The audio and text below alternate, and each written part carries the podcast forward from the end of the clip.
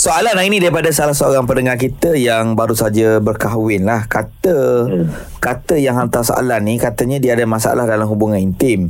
Lepas tu dia kata uh, ada orang nasihatkan dia untuk menonton uh, filem-filem yang tidak elok lah Tidak bagus lah hmm. Untuk menambah nafsu dia Gitulah hmm. Jadi kita nak tanya Ustaz sebenarnya Ada Adakah macam hal sebegini ni Dibolehkan dalam Islam Oh ni jenis Apa ni hak yang bagi nasihat gitu tu doktor ke ataupun hak yang hak yang jengkreng juga.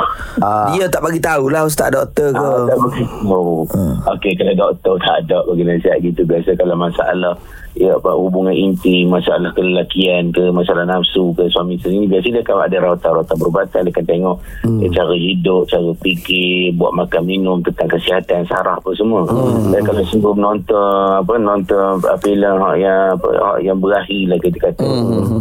dia apa naik nafsu tu sebenarnya tak boleh ha, tak boleh ya. jadi benda yang haram ini sebagai penyembuh kepada penyakit kita. Contoh dalam hal-hal tertentu, apa kena makan benda haram, ubat dia asal haram. Hmm. Tapi kalau jadi harap mudarat, apa ni, boleh membahayakan nyawa, apa semua penyakit dia.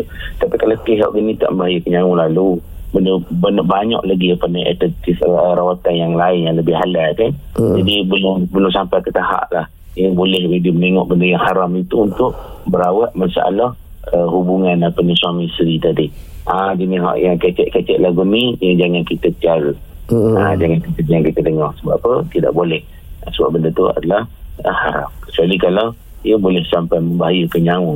Kita nak tengok juga. Tapi rasa nyedok lagi. Tak sampai kita tak tu dah. Hmm. Allah. Baik, baik, baik. Terima kasih Ustaz. Terima kasih.